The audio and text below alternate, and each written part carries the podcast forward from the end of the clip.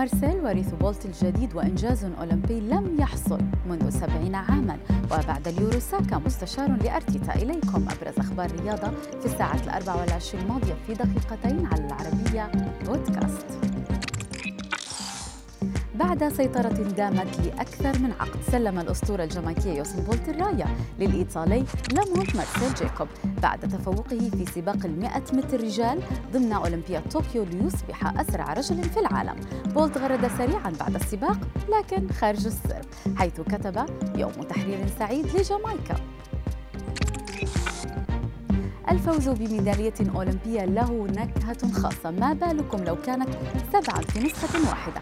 نعم، هذا الإنجاز حصلت عليه السباحة الأسترالية إيمون ماكيون التي دخلت تاريخ الألعاب الأولمبية من أوسع أبوابه عقب تتويجها بسبع ميداليات في أولمبياد طوكيو تضم أربع ذهبيات وثلاث برونزيات.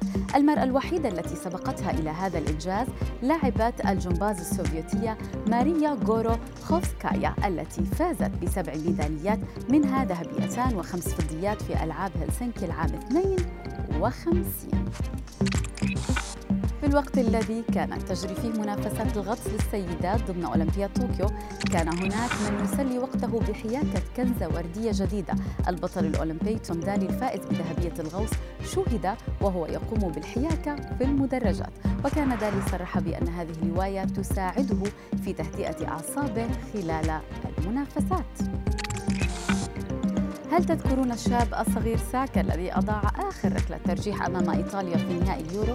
ساكا صاحب التسعة عشر عاماً أصبح مستشاراً لمدرب أرسنال أرتيتا لكن ليس بشكل رسمي.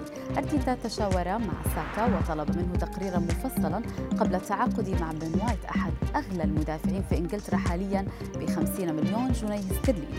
وكان ساكا ووايت سوياً ضمن تشكيلة إنجلترا في بطولة أمم أوروبا الأخيرة.